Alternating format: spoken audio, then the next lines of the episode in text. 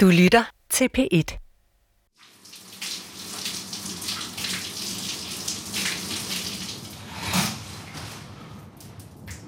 Jeg står foran spejlet og øh, forsøger at se mig selv udefra.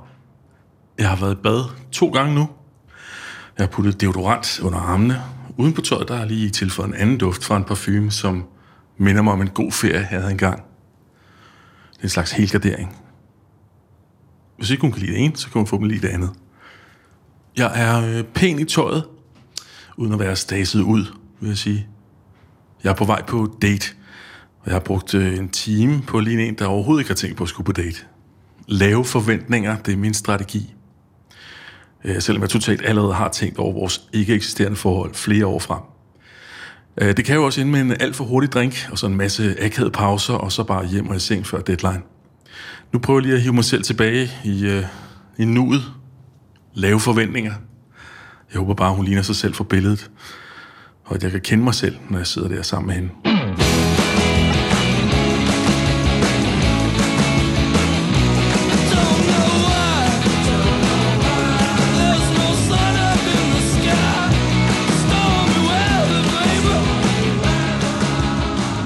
Du lytter til Kirkegård på egen krop.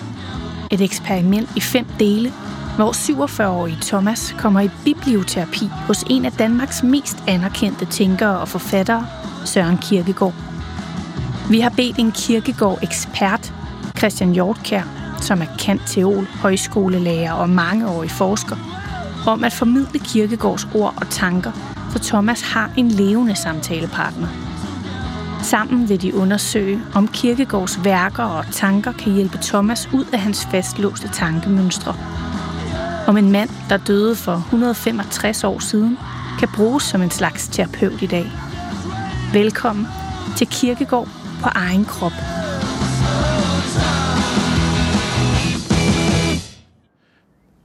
Øverst på min liste over grundværdier, der står kærlighed.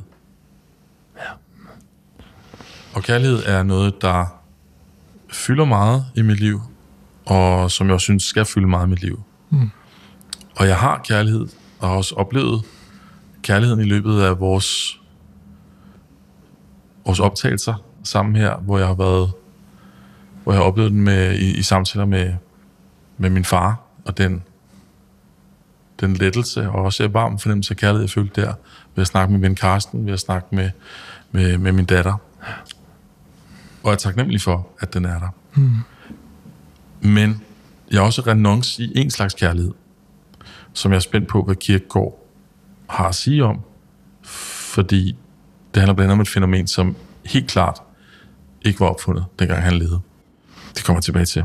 Men jeg er pt. renonce i den romantiske kærlighed. Mm. Det vil være lang tid siden, at jeg havde en kæreste. Og jeg har ikke været helhjertet i min søgen, og jeg tror helt ærligt heller ikke, jeg er helhjertet i min søgen nu, men jeg er nok cirka halvhjertet. Kvart til halvhjertet. Mm-hmm. Ja. Og er på Tinder. Og jeg ved godt, Kirkegaard selvfølgelig ikke har skrevet noget konkret om Tinder, men hvis hans indsigter er universelle og evigt gyldige, så kunne man nok godt bruge hans ord til noget af den her forbindelse også. Ja, det mener jeg helt klart. Kan, kan Kierkegaard gøre det bedre end Tinder? Kan Kierkegaard hjælpe mig til at finde kærligheden? Jeg tror i hvert fald, at Kierkegaard ville have været ret øh, skeptisk over for øh, hele grundtanken øh, med Tinder. Det bygger jo faktisk på øh, fravalg. Altså lige før, man finder ikke den eneste ene, men man fravælger alle de forkerte. Mm. Så det bliver sådan øh, en udelukkelsesmetode næsten. Mm. Og så bliver det jo ens eget projekt. Altså Tinder er med Kierkegaards ord ligesom at gøre kærligheden til sit eget projekt. Mm. Og den øh, vil han ligesom ikke øh, kendes ved. Det går ikke, ifølge Kierkegaard. Men han er også født på den anden side. Men, men problemet er sådan set det samme, uanset om det er teknologi eller ej. Det er, hvis man vil, hvis man vil styre den. Mm. Altså kontrol og kærlighed er modsatrettet. Jo mere du forsøger at kontrollere kærlighed, jo mere kvæler du den. Kierkegaard øh, var jo meget bevidst om det her i den allerførste bog, en store værk, han skriver enten eller, der, øh, der beskriver han netop æstetikeren, der bliver lykkelig oven, altså ekstatisk lykkelig, da det viser sig for ham, at han er blevet forelsket. Mm-hmm. Han går og venter på det, og priser sig lykkelig, når det endelig rammer. Og så gælder det så om at, øh, at tage ansvar for, for det, der rammer en, det, der hænder en. Men det, der kan ligesom være noget galt, hvis man vil kontrollere det alt for meget, ja. Og det, det er den bygget til. Nu, ja. Prøve. Nu, Ja. nu sidder jeg med min telefon her, Ja. også? Og øhm, så har jeg appen her. Mm. Den har sådan den her flamme. Ja. Så åbner jeg den. Men så kigger man på en her. Mm-hmm. Men Det- hvad, hvad er det for noget musik, hun kan lide? Det, det, det, det kan jeg ikke lide, det der. Hende, hende vælger jeg lige fra. Jeg har Ja. lige valgt hende fra. Hun, Ja. ser, hun ser faktisk sød ud, ikke også? Eller det ved jeg ikke. Det er jo min smag, ikke din. Ja. Jamen, hun skriver sjovt, altså, og, og, øh, og sådan selvironi, og øh, Så hun er grøn. ja, jeg swipede til højre. Ja. Det var 1 ud af 10. Ja. Det var bare, det var bare lige for at vise, okay. Fordi jeg ved, du ikke er på det jo, Ja. øh, af gode grunde. Men, øhm, men ja, det er bygget til, til fravalg. Og det er sådan, det, man, Og, det meget, bliver og meget, meget, meget hurtigt valg. enormt hurtigt. Ja. Det var heldigvis, at jeg jo ikke, ser jeg jo ikke, når alle de andre på den anden side vælger mig fra. Nej. Men det må jo ske, altså endnu hurtigere end det her, ikke? Det er frygteligt at tænke på. Men det er jo også, altså det, der fascinerer mig, og måske også vemmer mig lidt, det er sådan, øhm, det, det er sådan, det er enormt casual, som jo egentlig, jeg ved ikke, altså Tinder kommer jo faktisk, øh, ved du hvad det, Tinder betyder? Jamen, Tinder er jo fra øh, tændstikker, ikke også? Jo, det betyder faktisk sådan øh, noget træ, der er meget let antændeligt. Ja. Ja. Slå gnister. Sådan noget, ja. Ja. Det er helt til, og det er ret genialt fundet på af dem, fordi det er faktisk det samme ord, Luther, du godeste reformatoren Luther, brugte, når han skulle beskrive, hvad det var, der var på spil med 17. Ikke også? Så den, den, den Tinder er simpelthen bygget på den samme tanke om, her er vi inde og, og pille ved noget syndigt. Ja, ja, ja. Ikke også? Okay. Den der flamme der, som lige kan få det til at flamme op. Ja. Så er sådan begær. Så der er et eller andet implicit forbudt lækkert. Ja. Lækker forbudt. Og måske også noget øh, kortvarigt. Ja.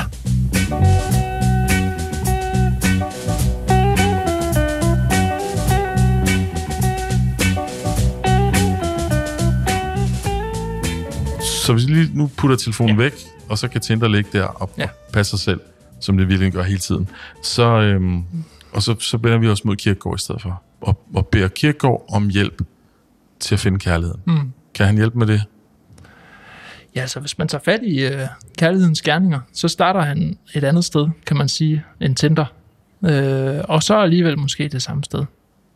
Bogen, bogen åbner med et spørgsmål om, hvorvidt man selv kender kærligheden. Og kender du ikke det, at du bliver bedraget for kærlighed? Og det er jo øh, desværre der, de fleste af os først stifter bekendtskab med øh, kærligheden. Eller først erfarer den i hvert fald. Det er, når vi mangler den eller når den er blevet revet væk, og vi opdager, at den måske allerede var der, i en sådan grad, at vi slet ikke øh, tænkte over den. Den var bare umiddelbart til stede. Og så når vi bliver bedraget for den, så bliver vi opmærksom på, hvor afsindig vigtig den er for, for os. Så Kierkegaard har nogle fremragende sådan, psykologiske, eksistentielle overvejelser over, hvad, hvad kærlighed er øh, for os, og især øh, hvad den er, når det ikke er kærlighed.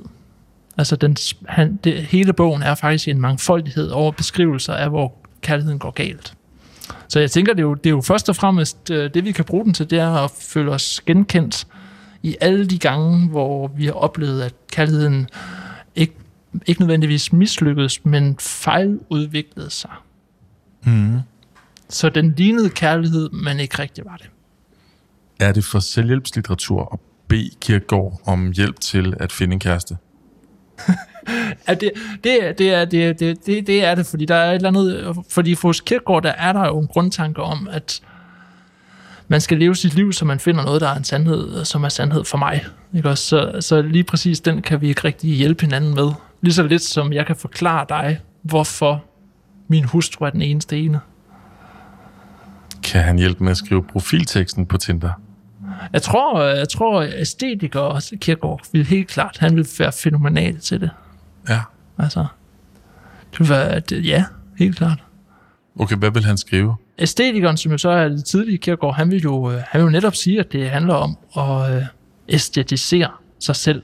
Der skal noget værdighed ind i det, ikke også? Altså, man kan ikke bare øh, gå ud og, øh, og ligne lort. Man må ligesom tage noget ordentligt tøj på, ligesom mm. Kierkegaard selv gjorde, mm. med hat og med stok og øh, værdigt tøj, ikke også?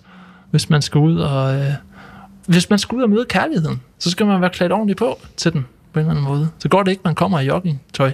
Gør, Den så forstand- umage, gør lidt ud af Ja, det. ja, netop. Gør sig umage. Er et sted, hvor han skriver, at man kan ligesom... En, en kvinde kan hurtigt nok komme for hurtigt ind i et ægteskab. Eller hurtigt ind i en forlovelse. Det gælder om på en eller anden måde at, at opbygge den, så den får den værdighed, som gør, at den, den er, er værd at gå ind i og værd at bevare, og man føler en storhed i den. Jeg forestiller mig, at Tinder netop hurtigt kan blive brugt til, altså hvad man kunne kalde en eller anden form for hurtig kærlighed. Altså hvor det bliver sådan en form for junk food, eller sådan noget. Der vil han sige, det, jamen, det kan jo være meget godt på de sene nattetimer, men, øhm, men, men livet har væsentligt mere at byde på. Hvilke profilbilleder vil han vælge? Jeg, jeg vil foreslå, at han tog det der. Der er et billede, man altid ser Søren Kierkegaard, hvor han synes, han er en ret flot fyr. Man ser ham forfra. Ja. Og så er der de der, hvor han går og er skrudt rykket. Ja. Men de to det er faktisk sjovt, fordi det, det første, du beskriver, det, det som man altid bruger, Ja. det er faktisk et idealiseret billede. Sådan så Kierkegaard ikke rigtig ud. Nej, jeg tænkte nok. Øh, Så det ville være Tinder-billedet faktisk.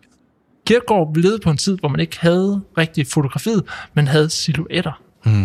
Er det ikke interessant? Så det vil sige, det man havde, det var en silhuet af sin udkårne.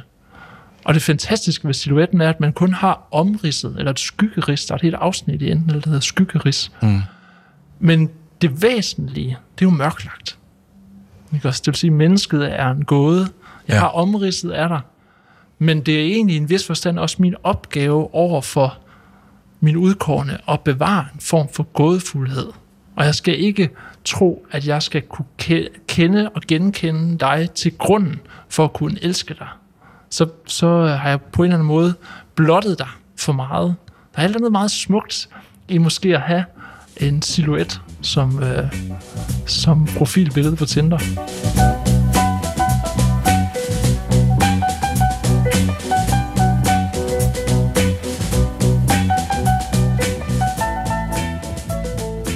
Du har givet mig en opgave, du giver mig en lektie for.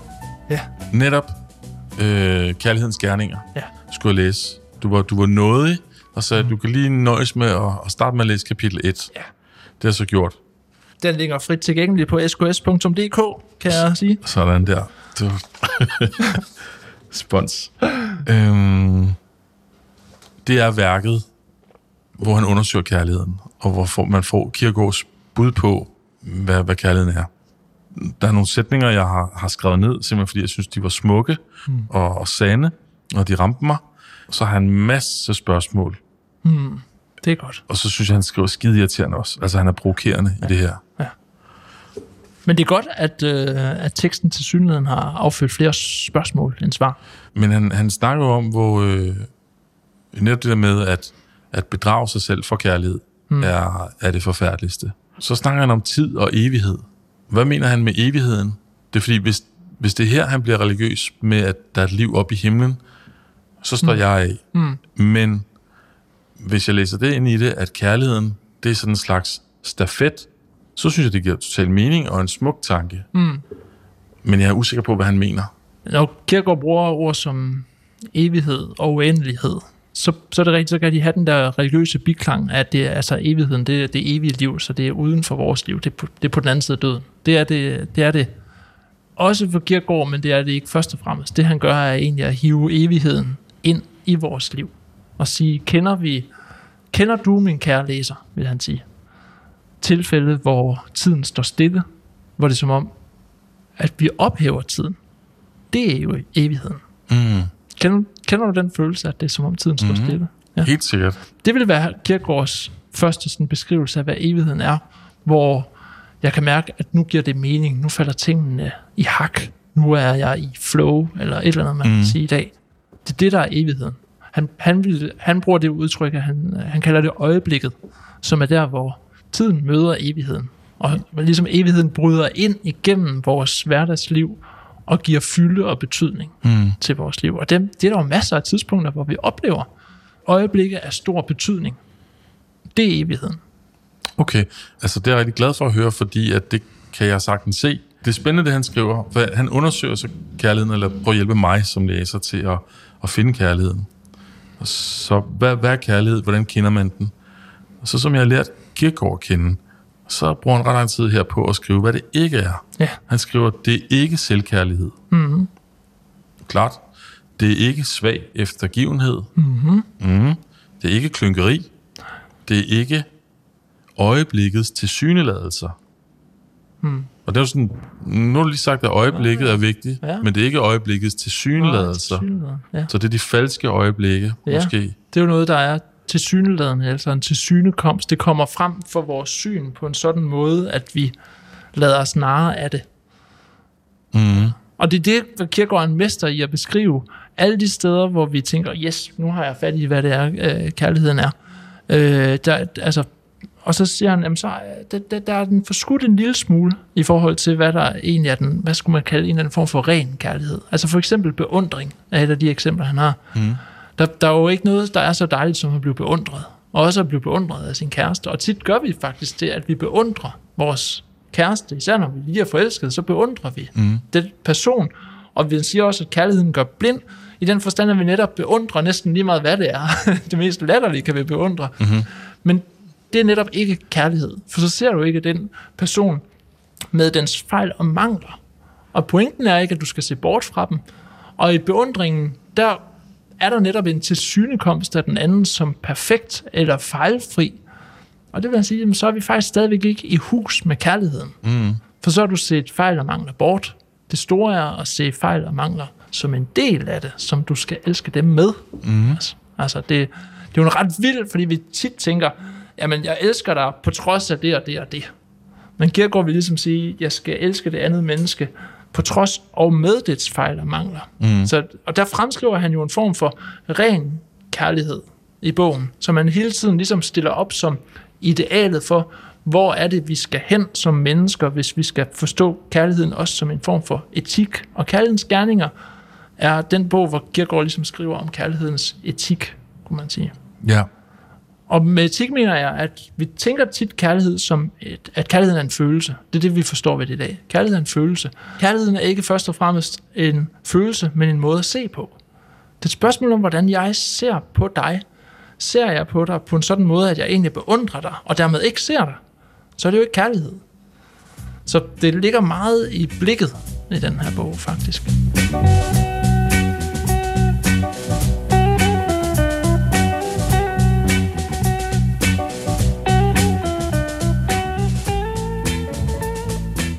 Så, så, han skriver smukt. Det, det, må, Ja. ja. jo, det må jo lade ham, altså. Øhm, på et tidspunkt skriver han, øh, bevægeligheden er ikke din ejendom, men den andens. Og det gør han i forbindelse med, at man for eksempel med ord erklærer en, en kærlighed. Som jeg forstår det i hvert fald, så er det, hvis man, hvis man føler sig bevæget af den anden, Ja. jamen så uh, credit where credit's due, Ja. så skal Ja, den ja, anden ja. også komplimenteres for det. Så, så skal man sige, Ja. Så skal man sige de ord, jeg elsker dig, fordi det, hvis det er det, som følelsen har, frembragt. Ja. Så, så skriver han noget meget smukt, som jeg synes, det lyder godt, at, at kærligheden er at sætte hjerte. Siger det der noget? det, som teksten prøver på at opstille, det er det, det, er det umulige katalog, som vi næsten altid opstiller om kærligheden. Mm. Det, jeg godt kunne tænke mig, det var jo et katalog, som man kunne bruge på Tinder eller et andet sted, hvor jeg har øh, et katalog over de ting, som er kærlighedens kendetegn. Det vil sige, hvis jeg ved, at hvis hun siger sådan her, eller hun gør sådan her, eller ser sådan her ud, eller handler sådan her, så er det kærlighed. Og hele bogen går ud på at, dekonstruere den forestilling. Kærlighed er aldrig for Kierkegaard et spørgsmål om hvad, men et spørgsmål om hvorledes. Og det betyder, at det kan, man kan sige præcis de samme ord, hvor det er kærligt, og så kan man sige dem ikke kærligt.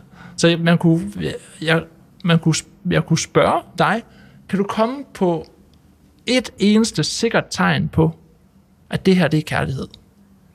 Altså er der et kendetegn, et ord, man kan sige, en gerning, man kan gøre, hvor så ved jeg, at det er kærlighed.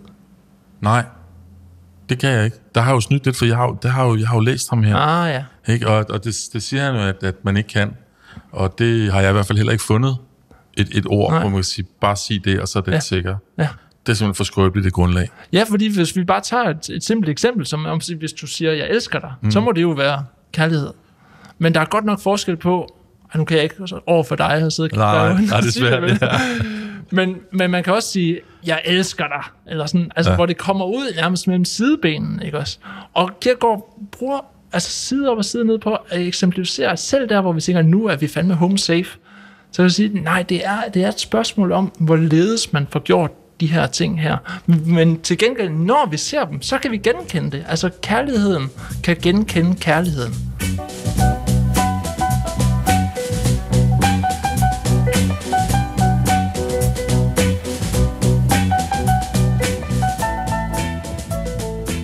Han skriver mange ting, som, som, som, som presser til eftertanke, fordi det er, det er simpelthen bare så, så smukt skrevet, så øh, det, det er i hvert fald ord, der lokker. Det, man tænker, så er der nok også en, en større mening med det.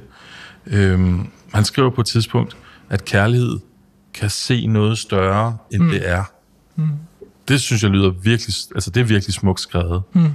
Øhm, det er jo også det der med at gøre verden større, måske. Mm. Altså, det genkender jeg som en, en, en, en værdi eller en mission, der, der er ved at være på. Mm.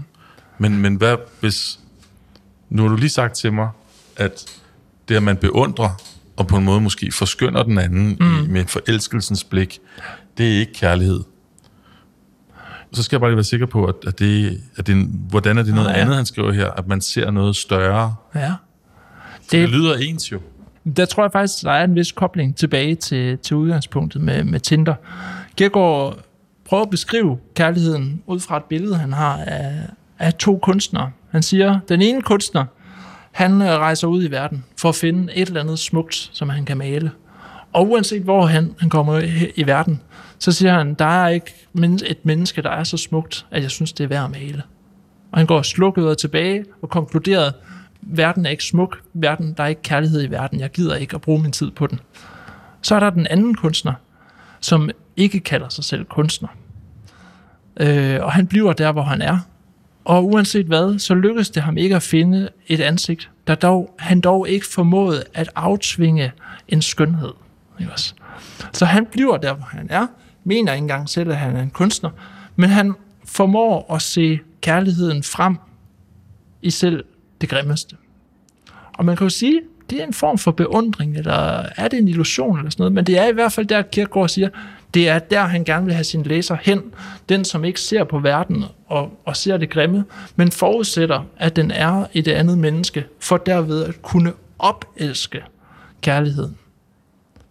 Så der vil, der vil man jo, hvis vi skulle vende tilbage til Tinder, så, så er det jo også et, et forsøg på at sætte langsomheden ned, og måske ikke hele tiden bladre til højre og venstre hele tiden, men forsøge at dumpe ned i kærligheden for en stund, og forsøge at afsvinge den person en skønhed, som den person måske ikke engang selv var klar over. Mm. Altså i en vis forstand også at se skyggesiderne i den anden, og elske dem frem, som ikke som fejl og mangler, men som skønheder.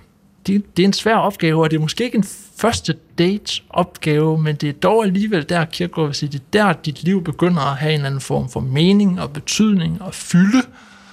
Øh, det er, hvis du også selv formår, altså der er en vis forstand, en form for ejerskab her. Altså noget, man selv også bidrager til, for at få kærligheden til at, at have den værdighed og storhed, den fortjener.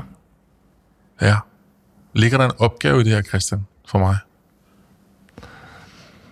Altså, jeg kunne godt tænke mig at se det der, det, det der, det der silhuetbillede af dig på, øh, på Tinder. Silhouetbilledet? Ja. Altså den, hvor man insisterede på en, en gådefuldhed. Kunne jeg forsøge at, at, øh, at lade være med at fremstille mig selv som et ideal, jeg så bagefter skal halse efter for at forsøge at opleve, og, eller opfylde. Mm. Altså, fordi hvis man opstiller sig selv på, sætter sig selv op på en pedestal, eller har iscenesat sig sig selv så meget, lidt ligesom hvis man er til en jobsamtale, så, jamen, jeg kan alt muligt, jeg er helt vildt dygtig til det her og det her og det her, mm. så hænger man for helvede på den bagefter. Mm. Og, og, Ja. og det er der, hvor pligten jo kommer udefra, så skal man til at leve op til det idealbillede, man har sat op af sig selv. Så, og Så- det er netop ikke kærlighed. Så hvad foreslår du? Øh, fem skyggesider som profiltekst, og så en silhuet. så kører vi. Yes, yes, vi kører den ind, vi kører den ind med skikkesider. Ja.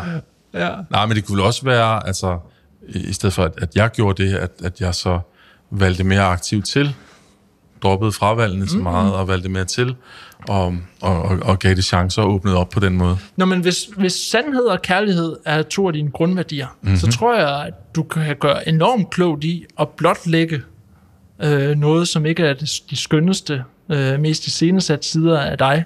Fordi hvis der så er nogen, der netop tilvælger dig, så har de set det med. Hov, jeg var jo faktisk på vej på date i starten af det her afsnit. Vi skal lige høre, hvordan det gik.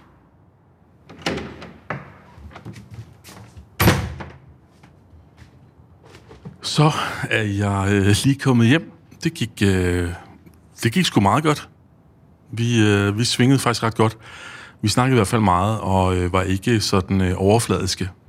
Der var, øh, der, var, der var plads til en skyggeside eller to. Øh, det, øh, det endte med et ordentligt kram. Øh, det lyder måske ikke så vildt, men det er første gang i lang tid, at en fremmed har følt så tæt på. Øh, jeg ved ikke, hvor det ender. Vi har aftalt at mødes igen, men, øh, men nu skal jeg lige mærke efter. Det føles lidt overvældende faktisk lige nu. Der har været godt låst af øh, i den side af mig selv et stykke tid. Så jeg ved ikke helt, hvad der sker, når jeg, når jeg åbner op igen.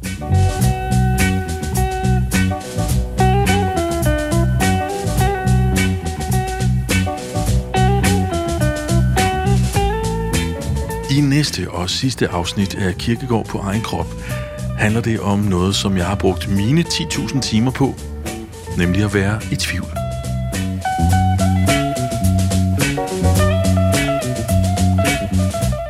Programmet er produceret for P1 af Body Body.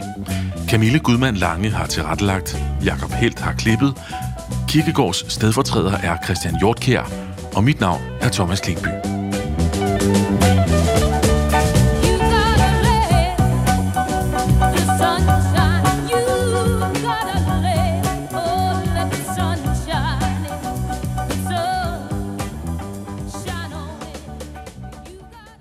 Du kan høre flere P1-podcasts i DR's radio-app. Det giver mening.